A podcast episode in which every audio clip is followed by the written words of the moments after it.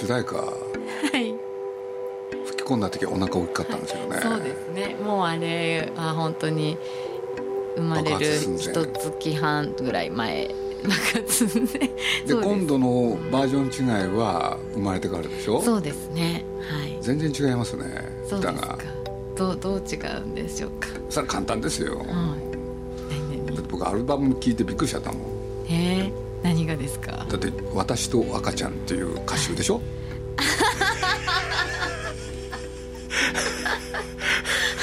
もう私物化したんですね。いや、そんなことないですが。鈴木敏夫のジブリ汗まみれ、現在絶賛公開中の高畑勲監督最新作かぐや姫の物語。今夜レンガ屋を訪れたのは、この映画の主題歌を歌われているシンガーソングライターで浄土真宗の僧侶、そして一児の母でもある二階堂和美さんとプロデューサーの西村義明さん。現在発売中の二階堂さんによる高畑監督作品にまつわるカバー曲などを収録した歌集アルバム、ジブリと私とかぐや姫のお話お届けします。今何ヶ月なんですか。ろっかげつにお過ぎたところです、はい、かわいいですか。やっぱりかわいいですね。最初からずっとかわいい。最初からずっとかわいいですね、えーうん、なんかもうね、まだちゃんと何回も聞いたわけじゃないからあれだけれど、今この瞬間の女の子ですよね、はい、彼女に対して、はい、それからここから先どうなっていくかっていうのに対する、ね、はい、まあ歌がね、はい、もういろいろ揃えてありますよね今回いやいやいやいや、だから全然私はそんな意識がないので。だって歌詞もそうなってる。そうですか。いや、私の宝っていう、ね、曲に関してはもちろんそれは重ねてますけど、でもまあやっぱり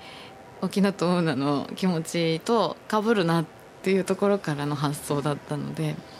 まあ、でもたまたまそれが自分に重なった境遇があったんで、そこで一曲は書かせてもらいたいと思って、後に関してはそんなに。だってケセラセラなんかもね、うんうんうんうん、もう簡単に言うともう歌い方まで変えてるでしょ、えーはあ、ね、それで結局彼女がこっから、うん、もう大きくなった時が想定されてるしねまあそれは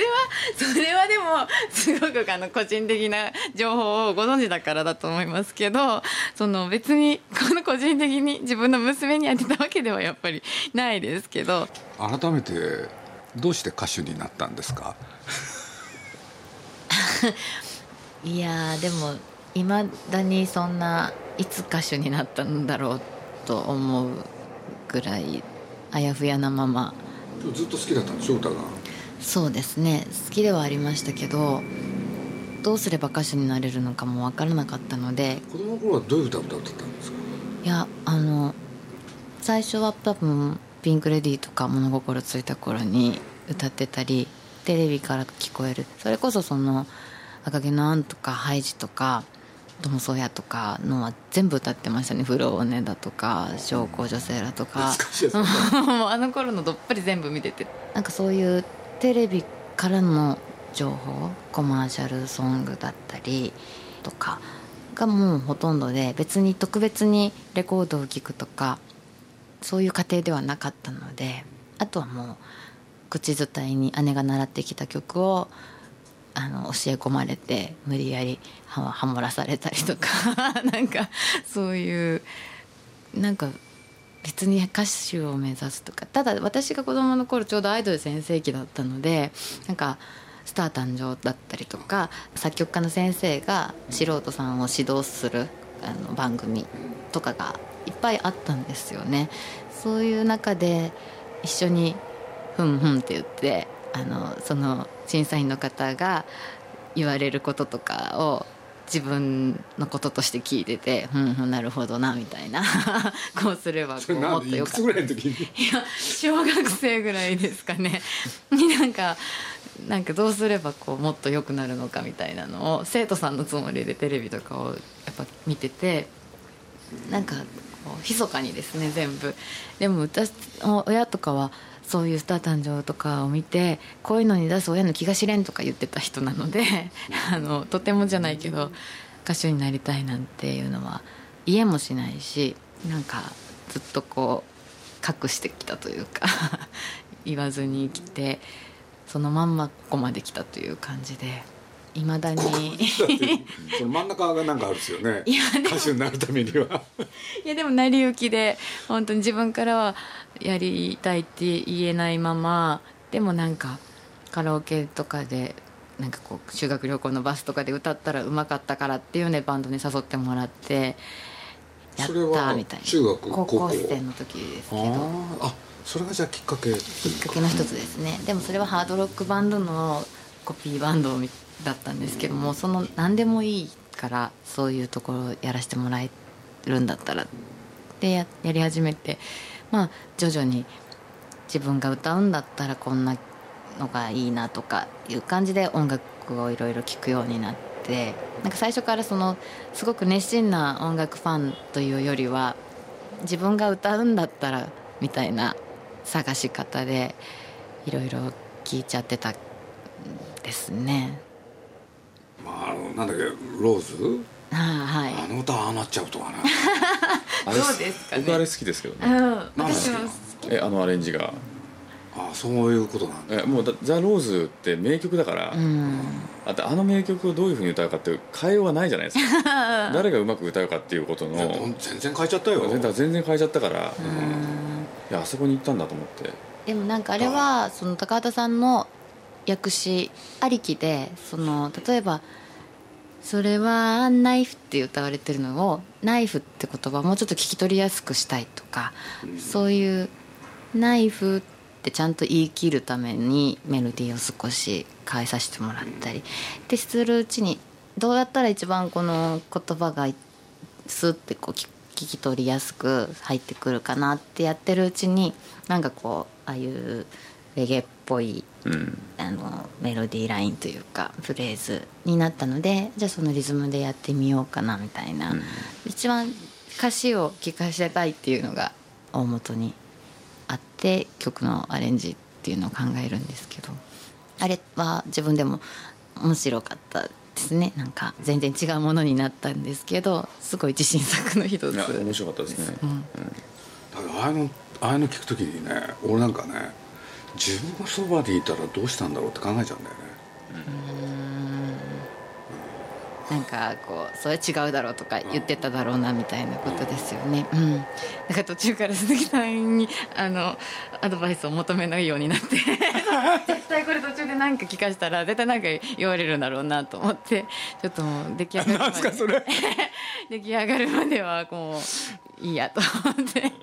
仕方し続けて、すいません失礼しました。いやいやとんでもない。なんとなく君を乗せても面白かったですありがとうございます。あれが一番そのジブリとっていうところのジブリっぽい曲だなと思って。いやあれはね、今回お聞きになったかもしれないけれど、あの歌の誕生の秘密はね、はい、要するに久井さんが作ったある曲があって、はい、でそれを作る前に宮崎駿があるメモを書いた。これ普通の文章なんですよ、はい、これでそこからインスパイアを受けて久井さん曲作ったら、うん、そしたらそれをね高橋さんが譜面に起こして、うん、そのメモを肝骨だったりバラバラにして、うん、それで一つの詩にしたんですよね。へー、そういういきさつがあったんですよ。へー、だから僕はそのなんて言ったらいいかな、あの曲ね、作曲は久井さんだけれど、うん、詩は宮崎駿と高畑勲かなって思ったことがあって、高畑さんに話した時に高畑さんがね、いやこれ皆さんでいいんですよって。へー、それを覚えてたから。なるほど。だから今回それが入るっていう時にも、うん、頭の中でそのエピソードを思い出したんですよね。高畑さんにとっては大きかった。へー、うん、でも面白かったのがね、うん僕本当のこと言うと、まあ、自分がねリクエストを出したこともあるんだけど、はいえー、あのジャリンコチェの歌、えー、あれやっぱり良かった。 あ, ありがとうございます。私もすごく大好きになっちゃった。あれは面白い。ありがとうございます。私も大好きになっちゃって、で も, でもね全体で聞くと面白かったですよあれ。そうです。あれだけがね、うん、何のためらいもなく歌ってあでもそうかもしれませんね。ね、うん、なんかでね、なんて言ったらいいかな、ある種ね、ある種のいい意味で言うんですよ、はい、諸行的舞台型になってるんですよ。あであの歌にある種の思い入れもないし、歌わなきゃいけないから歌うみたいな。いやいやいや、でもその良さが出てるの、思い切りの良さがあるんですよ、うん、あの歌に関して。そうかもしれませんね、うんうん、なんか突き抜けてる。あ、そうですね、なんかすごい歌ってて楽しかった、うん、なんかだって他は、まあ、赤ちゃんだから、はい、ある種の母親としての庇護があるうんはい、でもそれあの曲に、ね、関しては西村さんと高畑さんの方であの出していただいた曲を私はやらせていただいてるので。俺ばっかり喋ってたあれ西村感想どうなの？いや僕はもう楽しく聴きましたね。まだあの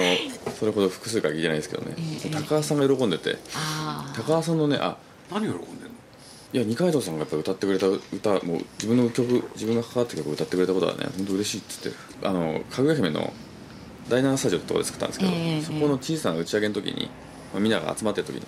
ちょうど届いたんで聴いてもらって、えー、もう嬉しくってね、嬉しくって高橋さん、あ、まあ、映画が完成したこととこのアルバムが完成したこと本当に喜んでましたね。ああよかったです。でもアルバムとしては非常に面白いよね。高橋さんがきあの僕のとこ来て。あのよかったっつって来て、はい、でちょっとでもあれあれでいいんですかっていやあれでいいんですかっていうのはあのジブリと私とかぐや姫じゃないですか、はい、でそのジブリと私とかぐや姫っていう、まあ、一種バラバラのものがバラバラなままアルバムに収録されてる、うん、でその全体構成としてね、うんうんうん、アルバムとしてどうなのかっていう話が、はい、やっぱ高橋さん不安に思ってたらしいんですよ、えーまあ、自分が関わって出来上がったもんだから、はいはいはいはい、で、でもまああの一個一個が粒立ってればいいんじゃないですかって話をしたら、まあそれはそれでいいですよねっつって。でも私としてはあのアルバムを通して割と自然に聴ける心の変化に持っていったつもりで、うん、なんかそのだんだんとこう気持ちが明るい方に向くというか、いろいろこ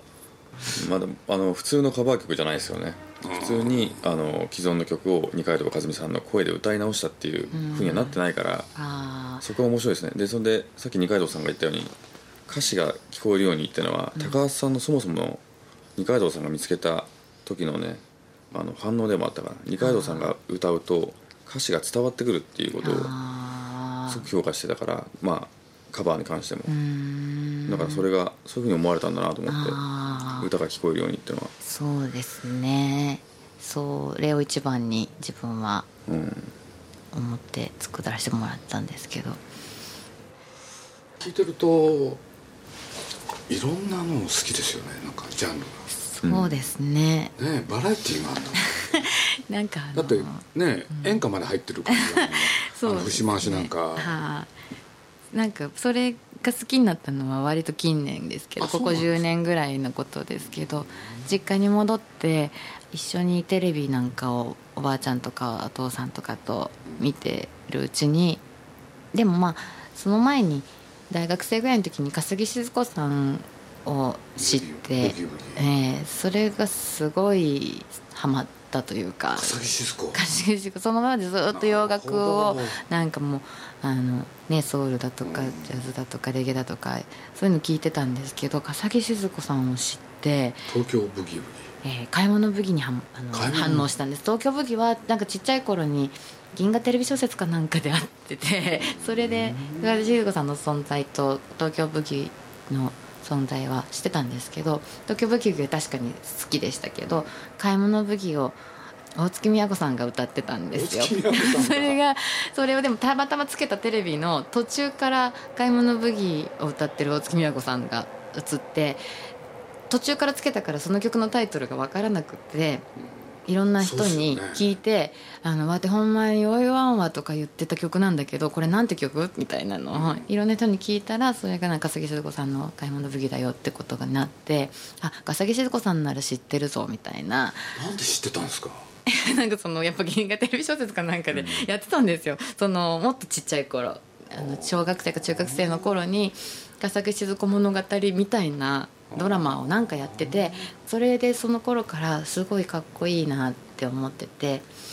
で、あ、この買い物ブギもあの人なんだってなって、それでその当時山口に住んでたんですけど、大学生の頃ですけど、近所の電気屋さんの オーケー 無線さんに行ってあの探したらカセットがこう店の片隅の方にもう埃かぶったカセット出てきて、あったあったみたいなことで、笠木静子ベストみたいなカセットを、それがねもういっきょく残らず全部良かったんですよ。でなんてこんなのがあったんだと思って、 そのそれ以降のなんかこうちょっとこう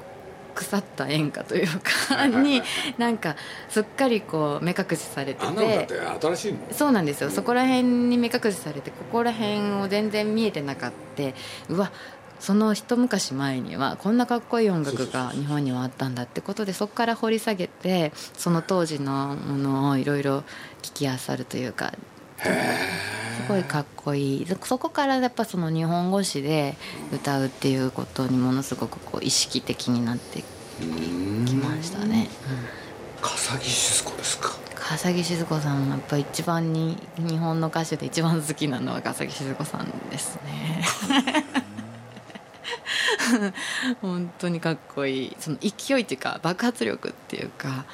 あの。そんなにその例えば美空ひばりさんみたいにものすごい表現力が豊かとかじゃないんですよね。なんかもう割と一本調子なんですけど、ものすごいこうかっこいいっていうか、なんかこう黒人の男性みたいな爆発力があってかっこいいなと思って、ああいう歌手になりたいものだみたいなすごいな歌手としての目標の姿はああいう感じですね。目標笠木静子今ちょっと初めて言いますけど、そんな感じです。これ高橋さんなんかびっくりするね。そうですかね。なのでそのバケツのおじさんとかはある意味王道です、自分の中の、うん、そういうことなんです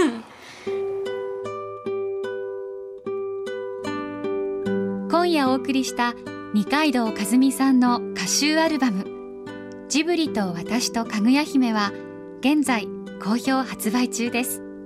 ぜひお聞き逃しなく。